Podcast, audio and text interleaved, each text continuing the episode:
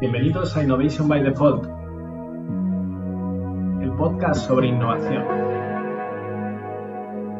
En cada capítulo compartiremos con todos vosotros las técnicas y herramientas más innovadoras en lo que a desarrollo de servicios y productos digitales se refiere.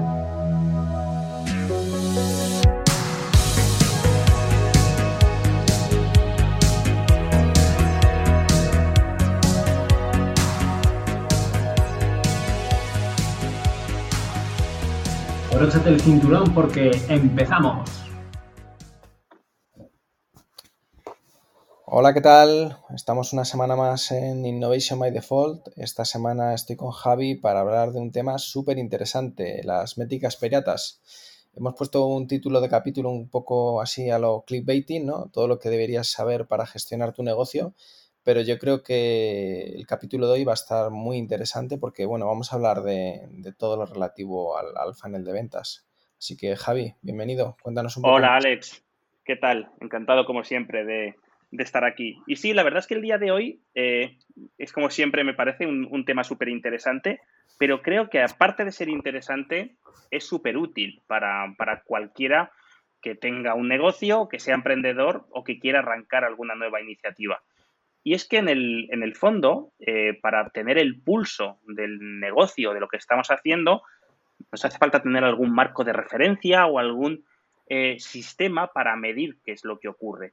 Y es justamente esto de lo que vamos a hablar hoy, de cómo eh, un sistema de métricas, como las métricas pirata, nos puede ayudar a entender qué es lo que pasa en nuestro negocio y a partir de ahí poder tomar decisiones para mejorar pues el desempeño de lo que de lo que estemos haciendo.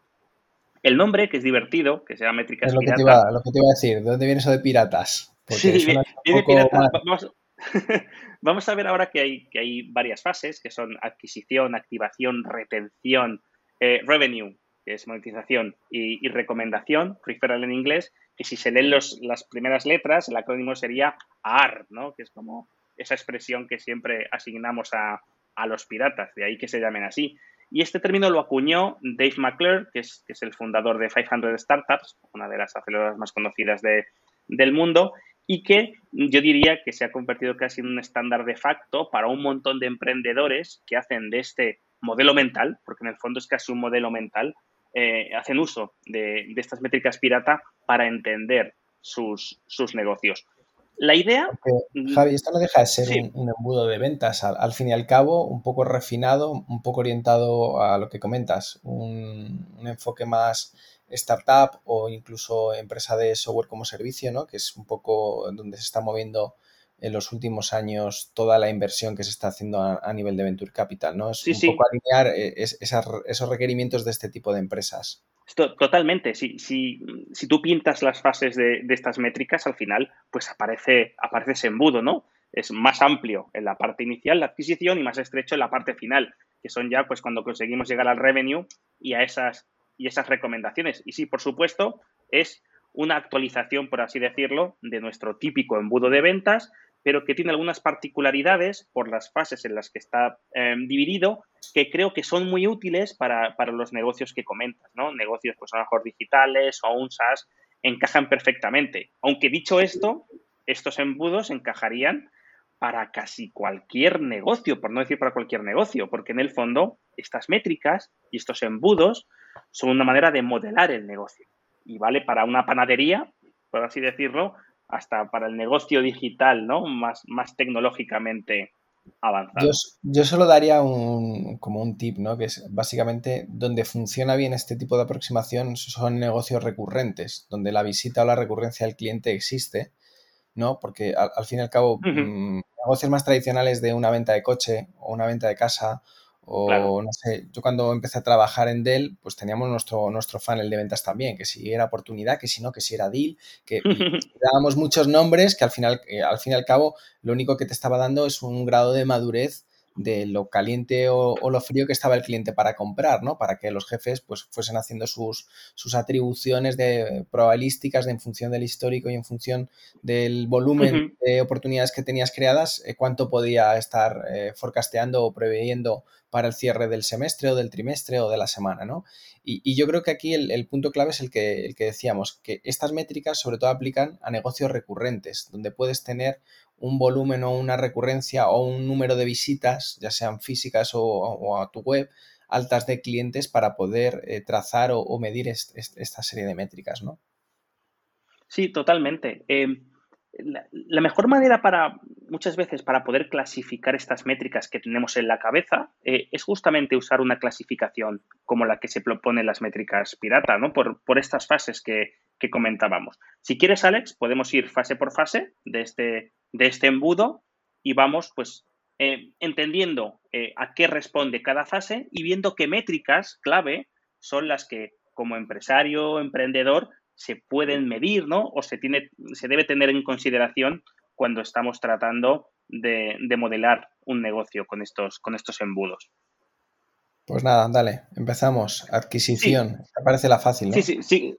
sí pa, para, para, nuestros, para nuestros oyentes, eh, recordad que tenemos cinco fases: adquisición, activación, retención, revenue y, y referral. Y vamos a empezar por la, por la primera que decía Alex, que es la de adquisición, que sí, que parece fácil, pero seguramente sea complicadísima, sino que se le pregunte a, a cualquiera que tenga un, un, negocio, un negocio online. Esta fase, eh, esta primera, conceptualmente, esta primera fase del funnel versa sobre cómo somos capaces de que la gente sepa que existimos, cómo somos capaces de hacer ese primer impacto a esos potenciales clientes. Aún no los llamaría ni siquiera leads, ¿vale? Porque ese, ese primer encuentro que tienen con nosotros. Y aquí, para hacer esta adquisición, pues las compañías usan todo tipo de, de técnicas. En el mundo digital es súper común pues usar, por ejemplo, las, las campañas, las campañas pagadas, ¿no? Oye, pues Google AdWords o usar Facebook Ads o cualquier red social, ¿no? Para a través de ahí poder llegar, ya sea de manera eh, pagada o no, eh, a nuestros clientes y que tengan ese primer contacto para poder saber que existimos y que estamos ahí. Porque la, la otra opción que nos queda es el, el tráfico orgánico, ¿no? Eh, claro. A través normalmente de contenidos o de otra serie de fuentes de información donde el cliente puede llegar hasta ti, ¿no? Pues a través de tu blog, colaboraciones es. con terceros, un propio podcast te puede servir para, para generar reels, ¿no? Al fin y al cabo es, te, te escuchan, conocen de ti y oyen en algún momento el nombre de tu empresa y te buscan y encuentran a lo mejor un match o un fit con, con lo que ellos necesitan a nivel de producto. O sea que eh, las fuentes son muchas e imagino que cuantas más fuentes tengas abiertas, más difícil de gestionar es el funnel. Es decir, si tengo tráfico orgánico porque estoy haciendo contenidos, si tengo tráfico pagado porque estoy haciendo una campaña en Google AdWords, o si tengo otras fuentes de adquisición, pues tráfico orgánico que te lleva o inclusive referrals que puedas tener con terceros, eh, todo eso se complica y tienes claro. que automatizar o gestionar algún sistema de etiquetas o tags para ir diferenciando esos clientes, ¿no? Sí, sí, Alex, esto que comentas es, es vital para, para poder entender el, el funnel. En el fondo, si tenemos varios canales, debemos tener la capacidad de, de hacer la atribución. La atribución es entender por dónde viene cada posible, cada posible cliente, porque si no entendemos eso, va a ser mucho más difícil de, de poder entender qué está ocurriendo. Imagina que tienes activación que no ves si viene orgánicamente, si viene por Facebook, si viene por Instagram, pues al final no vas a poder tener la noción de qué está ocurriendo. Es súper importante Claro. poder atribuir, poder entender, porque a lo mejor podrás encontrar patrones muy, muy interesantes. A lo mejor te das cuenta que tu cliente viene por Twitter y que el marketing que se hace ahí es especialmente efectivo. O al revés, te das cuenta que estás gastando dinero en una, en una red social o en un canal que no tiene sentido, ¿no? Porque es caro y apenas llegan eh, personas o, o clientes, eh, eventuales clientes para el negocio. Genial. Pues nada, una vez que lo tenemos, ¿qué es lo que medimos? Eh, el click to rate, ¿no? Es decir, sí. básicamente de todos los que llegan o de todo lo que has invertido, ¿cuántos llegan hasta tu página, no? Sí, eh, depende mucho del canal que se use, pero una métrica como la que comentas, ¿no? Eh, que es la, la que nos viene a la mente con, con los sistemas, por ejemplo, de Google AdWords, oye, de, de, de, las, de las impresiones que del anuncio, pues cu- cuántos, cuántos clics, ¿no? Han, han acabado llegando. Eso nos da un, una visión, ¿no? De cómo estamos siendo capaces de atraer a la gente.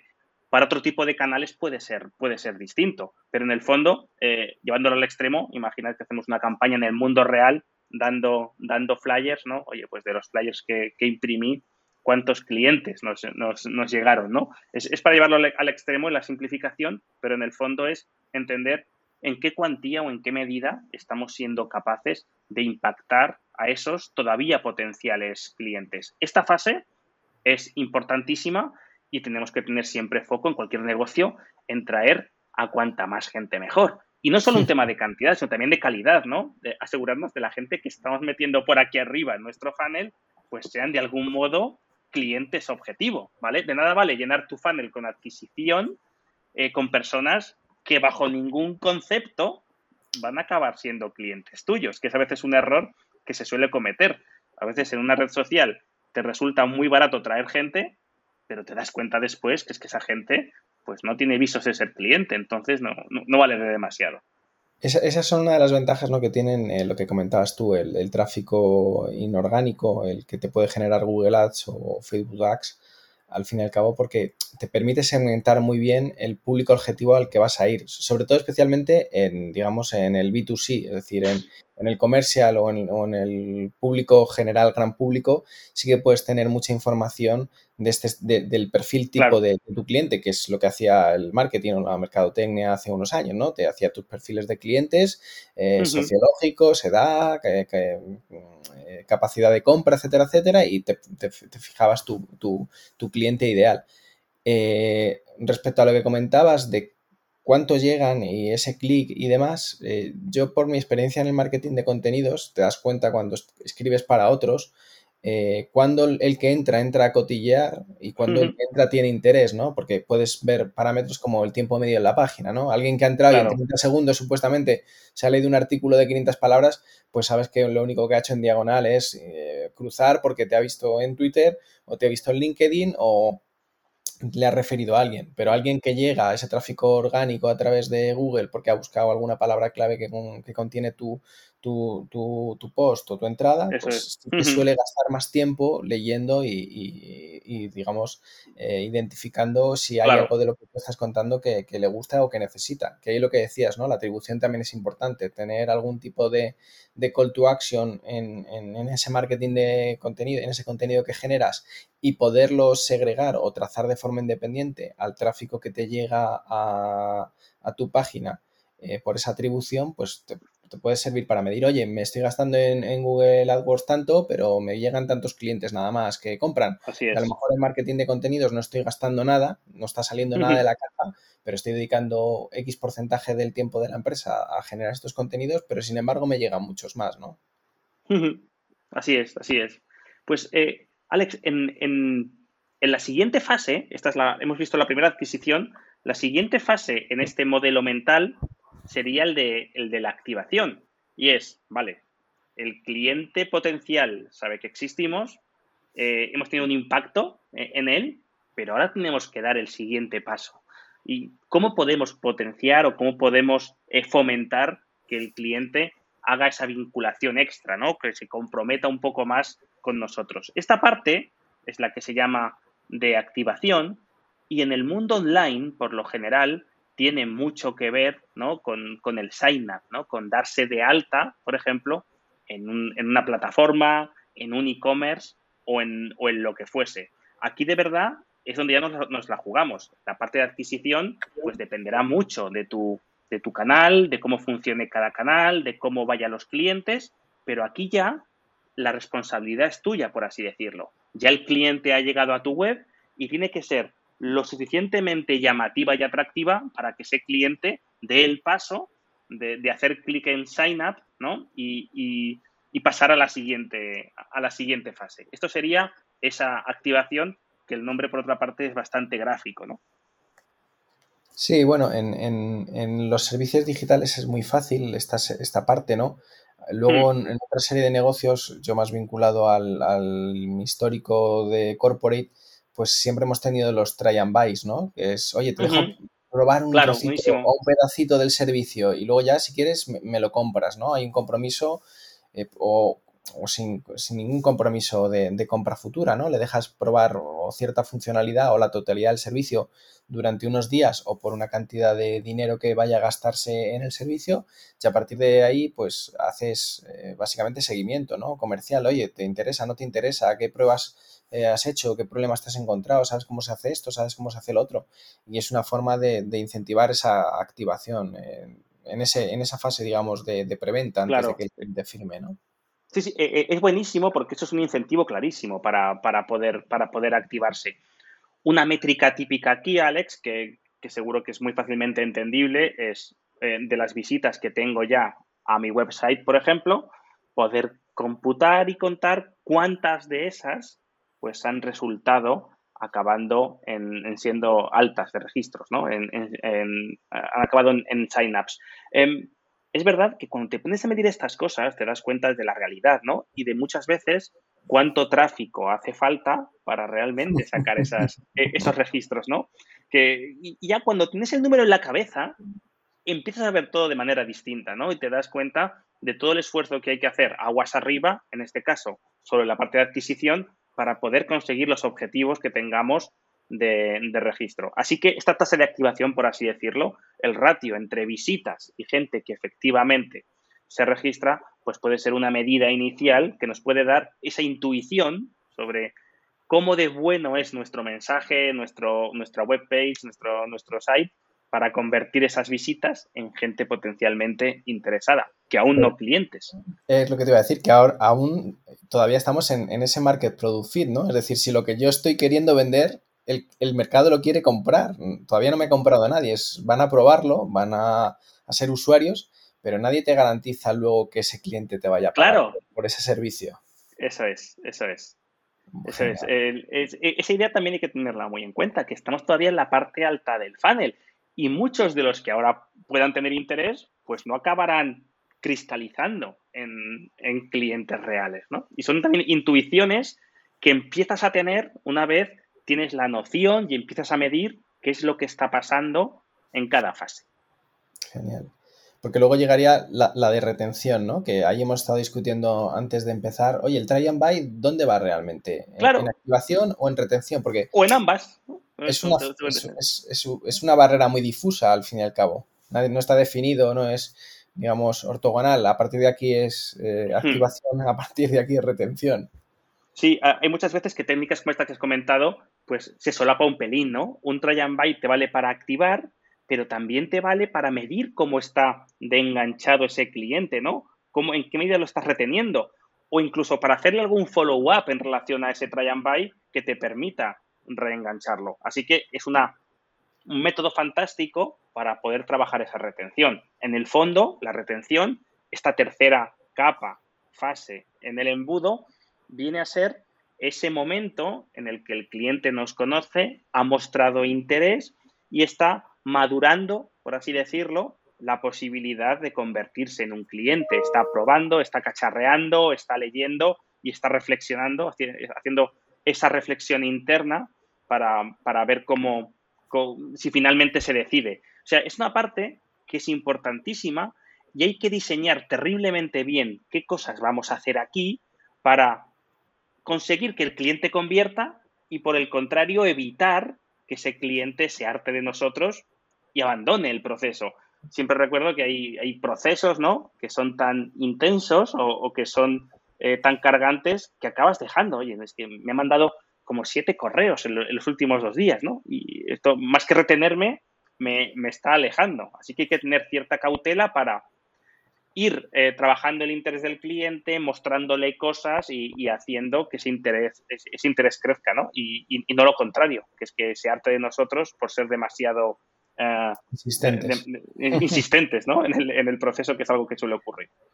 Luego aquí hay, a, aparte de las, las métricas que puedes seguir, que, que básicamente desde ese punto de vista eh, puedes medir varias cosas, pero normalmente lo que comentábamos antes de empezar, ¿no? Se mide o usuarios activos al mes o al día o, o cuál es la recurrencia de ese cliente, que también dependerá mucho de cuál sea tu negocio y cuál sea tu propuesta de valor para, para ese cliente, ¿no? Pero yo, yo sí que creo que en esta parte, en la de retención, hay un punto súper importante que es el de fricción, ¿no? Que se comenta muchas veces en los negocios digitales. ¿Cómo de fácil se lo pones a tu cliente para llegar hasta, hasta su objetivo final, ¿no? Es el típico one click eh, to buy de, de, de Amazon, que hasta lo tienen sí. patentado. Sí, eh, sí, sí. O otra serie de servicios para intentar eh, evitarte eh, tener que pensar, como hace Netflix, ¿no? Con el algoritmo de recomendación. Oye, no te preocupes tú de pensar qué es lo que te va a gustar, que si no, que, que yo con tu histórico y con el promedio de personas que tengo, cal, eh, eh, digamos, clasificadas como tú y lo que tengo en parrilla actualmente y lo que has visto, pues creo que lo más adecuado para ti es esto. Y te lo ponen fácil, ¿no? Porque entras y mucha gente por pereza básicamente se va a los recomendados y esa, esa fricción sí, sí, sí, sí. ha desaparecido porque yo, yo, vamos, hace años, no sé si te acuerdas, había una cosa que se llamaba videoclubs, que luego llegaron a tener máquinas de autovending para videoclubs, donde ya el señor eh, que tenía el, el local lo había dedicado a otra cosa y había dejado únicamente la máquina de, del videoclub, ¿no? Yo recuerdo estar ahí con, con, con mi novia, mi actual esposa, pasando portadas de, de carátulas de, de películas, esta nos, nos gustará, no nos gustará, la hemos visto, no, yo no la he visto, no, sí, yo la he visto con mis padres.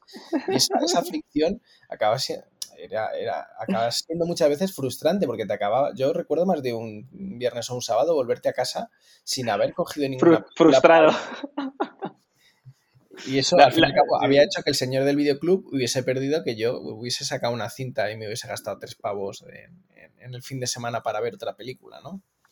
Sí, sí, totalmente. Esa parálisis por, por análisis. En el fondo, en esta fase, tenemos que intentar poner las cosas fáciles, ¿no? A, a, a ese cliente, eh, manteniendo siempre, ¿no? Esa, esa cautela y con esa sutileza para, pa, para no caer en, en esos procesos eh, agresivos. Eh, el siguiente vale. paso, Alex, pues, simplemente a, a modo, de, a modo de, de, de recapitulación, tenemos la fase de adquisición, ¿vale? Que hemos hablado. Esos impactos al cliente, la de activación, que es conseguir eh, captar su interés y que hagan ese compromiso, ese siguiente paso, que en este caso es simplemente registrarse, y después, una vez que ya se han registrado, poder mantener su atención y poder mantenerles cerca del producto o servicio hasta que eventualmente se conviertan en clientes. Claro, el siguiente es el momento que todos esperamos, ¿no? Que es que, es que ese cliente, en algún momento, después de haberse hecho su registro, pues acabe convirtiendo y acabe convirtiéndose en un cliente que paga por el, por el producto o servicio. Esta fase eh, eh, es de manera obvia a la que queremos llevar a nuestros clientes y aquí lo que tenemos que medir pues es igualmente métricas relativas, como antes decíamos. Puedes medir de la gente que captamos cuántos acaban siendo clientes, de la gente que hizo el registro cuántos acaban siendo clientes o incluso de la gente que estuvo más de un mes probando el producto, pues cuántos acabaron siendo clientes. En el fondo es empezar a ver qué ratios, en qué medida nuestra máquina, nuestro negocio es capaz de convertir esas visitas en gente que paga. Eh, mucha gente solo con esa información ya puede modelar un negocio en su cabeza, ¿no? Incluso tomar una decisión de inversión en el mismo viendo esa capacidad que tienes de conversión. Eh, aquí, Alex, eh, para... para métricas, ¿qué, qué se te ocurre que, que se podría medir o que sería interesante medir en esta fase de monetización? Bueno, a, antes de, de ahondar en las métricas, que yo creo sí, que sí. es importante en esta fase, también eh, surgen en paralelo otras estrategias o otras aproximaciones que tienes que hacer, ¿no? Porque aquí te tienes que plantear cómo va a ser tu servicio. ¿Va a ser un, va a ser un servicio freemium porque quieres monetizar uh-huh. con esos usuarios? ¿Va a ser un servicio que tenga una opción free que vas a dejar probar durante X meses? Eh, o, o, o qué tipo o, digamos, eh, política de precios vas a seguir? ¿Vas a tener diferentes tipos de servicio con diferentes pricing en función de las funcionalidades o en función de eh, si hago una compra anual o, o, o compra mensual? Porque todo eso te va a influir luego lo que, lo que bien comentabas, ¿no? En qué métricas voy a tener que medir en estos puntos. Porque si yo lo que permito es que el usuario haga una compra mensual o un pago por uso, a lo mejor lo que me tengo que preocupar es por el número de usuarios activos mes, ¿no? El, el monthly active users. O si lo hago anual, pues eh, esa métrica la, la, la, la doy una, una visión anual, ¿no? Que cambiará mucho y que el, el periodo de seguimiento o de interacción comercial que tienes que hacer con tus clientes será mucho menor. Es decir, si un cliente sé que se me puede ir en el mes, pues tengo que darle o gratificarle de forma diferente al que tengo en un modelo de suscripción anual. Y tengo que también tener en cuenta en qué es lo que va a hacer con eso. ¿Es algo que puede activar y utilizar él en cuestión de días, de horas, o uh-huh. me va a llevar un tiempo a lo mejor de migración porque tiene que coger datos de un sitio y subirlos en mi plataforma, ¿no? Pues todo eso lo tienes que tener en cuenta para luego esas métricas que, que vas a tener. Y ahí, pues básicamente, lo que comentabas, Javi, activación de los usuarios o usuarios activos al mes y también eh, eh, el ticket, el, bueno, activos, usu, usuarios activos no, usuarios pagando al, Eso al, es. Cabo, uh-huh. al mes o al año, y luego el ticket medio de esos usuarios, porque a lo mejor solo, solo ofreces un plan y es un servicio único, pero a claro. lo mejor tienes que medir ya el A R P U, es decir, el, el, el, el average, la media de, de, del revenue que recibes por esos clientes, porque luego eso te permitirá, lo que decíamos, sino además hacer estrategias de, de pricing, a lo mejor de bundles comerciales. Yo te creo un paquete donde agrupo dos o tres servicios y te lo doy a un precio mejor porque sé que estás dispuesto a pagármelo, o inclusive me... estrategias de venta cruzada. Si sé que estás comprando el producto A y el producto B, si hago un bundle y meto el producto C, que a lo mejor no estás interesado, solo por el incentivo económico de que como es gratis eh, lo utilizo, a lo mejor te permite en el futuro pues tener otro uh-huh. cliente más fidelizado con un servicio que a priori no era un servicio target para, para ese cliente. Así que yo creo que esas son las métricas fundamentales, entender cuánto tienes en tu periodo, digamos, de, de, de visión eh, temporal de ciclo de vida de los usuarios, ya sea mensual, anual o otra clase de, de, de, de, de preciario que quieras establecer y que también te sirva a ti para gestionar la empresa. Y luego el, el ticket medio que estás obteniendo de ese cliente y si te compra de uno o, o varios servicios. Yo creo que es lo que tendría que tener todo el mundo más o menos en cuenta. Sí. No sé si echas en falta algo, Javi. En este no, es, esas métricas al final es, es ver, pues eso, en, en... ¿Qué, qué cuantía, ¿no? Ya sea en, en, en, en, en ingreso recurrente, sea en ticket medio o sea en facturación mensual, ¿no? Es, es ver cómo entra, cómo, cómo está entrando el, el dinero, ¿no? Cómo, cómo somos capaces de generar esos, esos ingresos.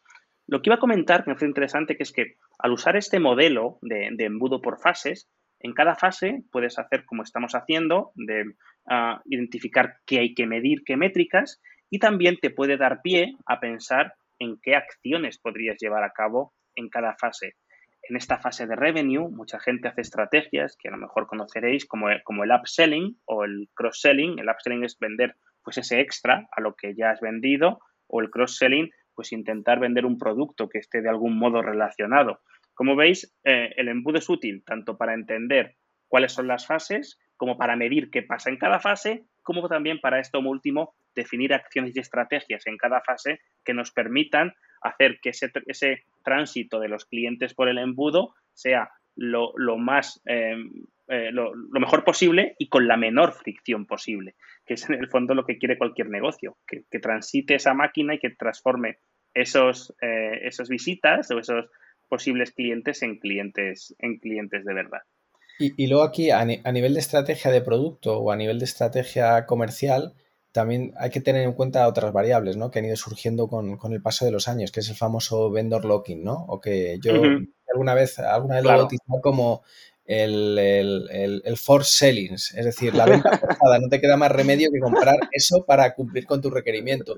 Y siempre pongo el ejemplo de, de Apple, ¿no? Cuando cambió los iPhone el, el mini jack y el, y el cargador habitual por el Lightning, lo que hizo realmente sí, sí. es, es eh, eliminarte un puerto de entrada al, al dispositivo para que tuvieses que comprar los, los, los, los, los eh, auriculares inalámbricos y poder cargar el teléfono a la vez que estabas utilizando los, los cascos, ¿no? Eso es algo que a priori nadie hubiese pensado en, en un principio, pero ya estás forzando al cliente, le estás poniendo en, en ese umbral de, oye, es que ya esta funcionalidad te la ha retirado, Eh, y no has pensado en ello a lo mejor a la hora de volverte a comprar un iPhone, pero eh, ya te voy a hacer un, un, un, un upselling forzado, que es el de que te compres los, los cascos, porque al fin y al cabo, si no, no vas a poder utilizar el Lightning cuando tengas que cargar el teléfono, o te compras el cargador inalámbrico, que te claro. cuesta casi más que los cascos, nunca se sabe, pero en alguno de los dos sitios vas a acabar, porque si eres un usuario intensivo del teléfono, lo vas a necesitar en algún momento, cargar y seguir con los cascos. Entonces, esa venta forzada o ese vendor locking, ¿no? También he,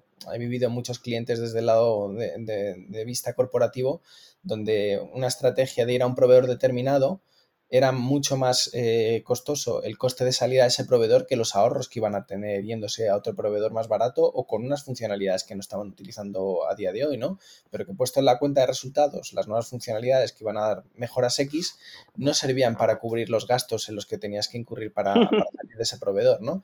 Así que aquí hay que, en este punto también, tenerlo muy en cuenta, saber por qué te pagan tus clientes y saber de lo que te están pagando, Eso es. que es indispensable en, en ese punto. Pues esos que no van a hacer la recomendación, que son los clientes que se han quedado en el vendor locking, sería el siguiente, el siguiente paso, ¿no, Javi? Que serían sí, los referrals. Claro, esta parte es súper interesante porque en, en el fondo, en, en algún momento eh, te das cuenta de lo caro que es eh, traer, traer posibles clientes, ¿no? Y esa adquisición que parece trivial, pues te das cuenta que hace falta traer mucha gente y gente que sea la adecuada. Y qué mejor eh, motor para poder meter nuevos elementos a este funnel que, que la propia voz de los que ya son clientes y nos recomiendan. Esto lo hemos hablado mil veces y tenemos la palabra en, en España, el término de, de, del boca a boca, ¿no? A veces la recomendación es el mejor método de crecimiento que puede tener una compañía porque nos reduce muchísimo los costes de adquisición de clientes y en cierta medida ya nos está segmentando al cliente. Quiero decir, nos traerá el embudo por arriba, cliente ya cualificado, ¿no? Cliente al que nuestro, nuestro recomendador ya ha identificado como potencial, eh, con, con potencial interés en lo que estamos haciendo. De ahí que sea tan importante este, esta recomendación. Claro, ¿cómo es posible poder fomentar la recomendación? Habrá veces que sea, que sea espontánea, ¿no? Y que alguien que le gusta mucho el producto pues lo acabe recomendando. Y eso se puede medir con el coeficiente de viralidad. Oye, pues de cada cuántas recomendaciones se hacen con respecto al número de clientes de pago que tengo, ¿no? Y podemos sacar ese, ese ratio. Y también, eh, seguro que conoces, Alex, pues eh, ejemplos para, para fomentar, ¿no? Esa, esa viralidad y a la gente darle ese incentivo que le, que le invite a dar ese paso de hablar nuestro producto a otras personas. La vida está llena de incentivos. Sin, sin los incentivos la humanidad no hubiese avanzado, eso seguro. Pero en, en ese índice de viralidad, eh, yo recuerdo en su momento cuando salió Spotify, eh, que era por invitación. Entonces era un servicio gratuito donde tenías el streaming de uh-huh. música y no había ni opción de pago inicialmente. Solo era eh, por, por, por un referral que alguien te hiciese, como ha pasado ahora con, con Clubhouse, ¿no? Sí, y sí. Es curioso la viralidad de eh, la capacidad de no poder acceder a un servicio, la cantidad y la, la generación de demanda que, que, que ocasionan los usuarios, ¿no? Y yo creo que fue uno de los éxitos de, de Spotify, ¿no? El, el hacer algo muy restringido y, y, y, de, y de un número de acceso bastante dificultoso al servicio, que además seguramente les estaba ayudando a cubrir alguna deficiencia operativa en cuanto a la infraestructura que sustentaba Eh, el servicio en sí, o estaban protegiéndose de alguna manera de extracostes porque al fin y al cabo no estaba pagando nadie por el servicio, ¿no? Pero es una buena, una, una buena fuente de, de, de referrals el, el hacer un acceso limitado a tu servicio, ¿no? O hacer un, sí, sí. una preventa. Y sabes, sí, ya fíjate, fíjate Alex, a llegar. En este, estos últimos meses que hemos vivido ese ejemplo de, de, de la escasez Eh, artificial con el con el caso de Clubhouse, no sé si recuerdas con las invitaciones, sí. que, esa, que esa escasez era... Yo sigo teniendo seis, ¿eh? Si necesita alguien que levante la mano. Era justo lo que hacía que la gente quisiera, que, que no había, ¿no? Y que tuvieras que invitar, o sea, esa técnica ha funcionado históricamente fantásticamente bien, ¿eh? La de, la de limitar la, la oferta y generar una escasez que casi siempre es injustificada y que es artificial. Bueno, la tienes también cuando vas a reservar en Booking o en eDreams o en cualquier web sí. online, ¿no? De, eran cinco, las últimas cinco habitaciones en este hotel. Luego entras al hotel y tiene cuatro habitaciones, ¿no? Entonces, ¿cómo puedo dar cinco si tengo cuatro habitaciones, ¿no? Esa, esa sensación de escasez es importante, ¿no? Y, saber, y, y, y sentirte parte del rebaño, ¿no? Que todo el mundo quiere ir al sitio donde tú vas a reservar vacaciones. Pues eso también es, eso también sí, es sí, nos ayuda. De, de generar ese referral escondido, ¿no? Cuando llegas hasta, hasta la web. Pero fíjate que, hablando de los referral, no solo en, en adquisición de clientes, sino que es una, una práctica muy extendida en, en la adquisición de talento en las empresas, ¿no? Uh-huh, claro, claro. Uh-huh. Fíjate, o piensa, yo particularmente pienso en, en mis últimos movimientos y los cambios que he hecho siempre de, en, en mi carrera laboral, en gran medida, en un ochenta a noventa por ciento han estado guiados Eh, por alguien al que conocía y que tenía acceso al, al puesto al que yo quería llegar. Y, y es una forma muy sencilla, ¿no? Eh, ya sabes el dicho, ¿no? De más vale eh, malo conocido que bueno por conocer. Y, y, y, Total. Y, y, y al fin y al cabo, la personalidad o, digamos, la condición humana hace precisamente que confíes siempre más en alguien que te viene a contar un producto, un servicio o una necesidad porque es usuario, que te venga un comercial, que te llame a alguien a puerta fría y te intente vender algo, ¿no? Aunque no tengas esa necesidad, pero lo escuchas de otra manera totalmente, totalmente diferente. Por eso yo creo que el, el caso de los referral es importante. Y ponías ejemplos, ¿no? El, el plan amigo de I N G. Oye, tráete tu nómina y la de un amigo y te damos cincuenta euros. Oye, yo, por ejemplo, ahora que soy cliente de Lucera en, en, en, en la luz. Uh-huh. Oye, pues si me traes otro, la cuota que pagas eh, de suministro al mes te la quito y a tu amigo también por cuatro meses. Pues todo ese tipo de cosas hacen que por lo menos tú como usuario, si, está, si el servicio está bien, si te entregan lo que esperas y si además tú tienes un incentivo de poder vender a otros este servicio, pues es una forma fácil de, de seguir creciendo, creciendo en usuarios. Así que ya hemos llegado al final del embudo. ¿Qué podemos medir sí. al final de este embudo, Javi? Hay una cosa que me parece importantísima, que es que cuando tienes la noción de todo tu embudo, con sus cinco fases, y de lo que haces en cada fase, ya puedes hacer estimaciones más precisas, por ejemplo, de una de las métricas clave de cualquier compañía, que es el coste de adquisición de cliente. Si puedes entender cuánto te cuestan las acciones que haces en adquisición, en activación, en retención, en revenue o en referral, podrás agregar, por así decirlo, y tener una estimación bastante precisa de cuánto te está costando, al final, tener cada cliente y captar esos nuevos clientes. Así que yo recomendaría siempre usar un marco como este, verlo en su conjunto y ahí veréis que hay métricas como el C A C que pueden salir de manera muy inmediata derivadas de un análisis de, de estas fases que, que hemos visto. Hablo del C A C porque es seguramente las métricas más relevantes, ¿no? Y más importantes para una compañía. Es el cuánto nos cuesta traer un nuevo cliente, que no usuario, sino cliente. Alguien que vaya a pagar, ¿no? Porque si voy a, ser, a vender el servicio por tres y solo traer a ese cliente ese mes, claro, me cuesta cinco y el tiempo medio de vida del cliente son dos meses, voy a estar palmando dinero a, al final del año seguro. Esta noción es importantísima, ¿no? Tenemos que pensar eso, que, que, que usuarios o gente que adquirimos no tienen por qué estrictamente convertirse en clientes y hay que hacer los números aguas arriba en el funnel para saber si necesito tener cuatro clientes mensuales, pues necesitaré tantos clientes retenidos, tantos activados y a lo mejor te das cuenta que te hacen falta adquirir a cuatrocientos, ¿no? Para convertir a ese uno por ciento y que esos cuatro finalmente se acaben convirtiendo.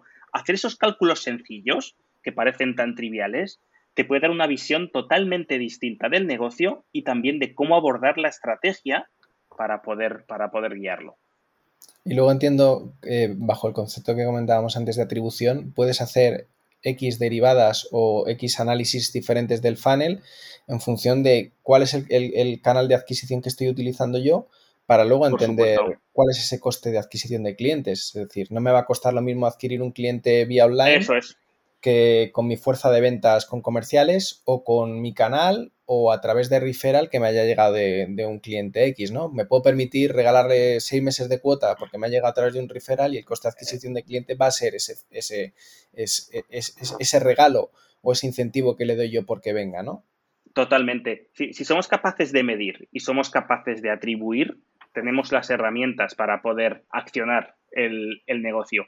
De ahí que sea tan importante. Si conoces eh, cuánto te cuestan las cosas, eh, de dónde viene cada cliente, puedes gradualizar, como bien dices, Alex, cuál va a ser la propuesta que hagas, puedes segmentar de manera mucho más precisa y puedes hacer una máquina, me gusta pensarlo así, que es capaz de convertir de manera mucho más eficaz. Obviamente, si vemos todo como una caja negra y no nos paramos a, a ver estas fases y a entender cómo funciona por dentro, va a ser muy difícil poder optimizar cualquier negocio, sea digital o no.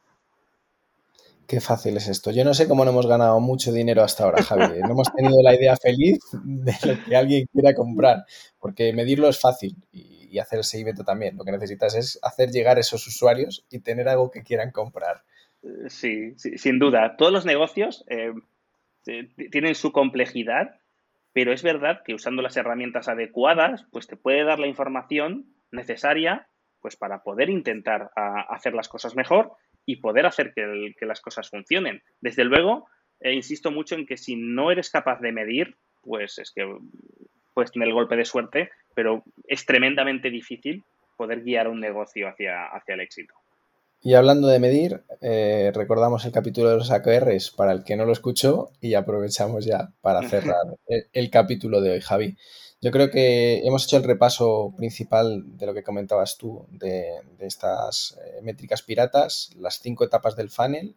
Si quieres las recordamos, Javi: adquisición, eh, activación, activación eh, re, eh, recome- retención, retención, revenue y, y, y la y recomendación. Fantástico. Pues nada, un placer como siempre, Javi. Pues nada, encantado de, de haber estado aquí contigo, Alex, y, y bueno, espero que a los oyentes les sirva este, este modelo de los embudos y, y de las métricas piratas.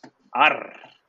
Efectivamente, si les sirven, que nos lo cuenten. Así que hablamos y hasta el próximo capítulo, Javi. Un hasta placer. Luego, chao. Pues nada, muchas gracias por acompañarnos una semana más en este nuevo capítulo de Innovation by Default. Si te ha gustado, ya sabes, compártelo con tus amigos, en tus redes sociales y regálanos cinco estrellas en la plataforma de podcast preferida que utilices. Recuerda que puedes escucharnos en Apple, Spotify, Google Podcasts, iVoox y muchos más. Así que hasta aquí hemos llegado, muchas gracias y hasta el próximo capítulo.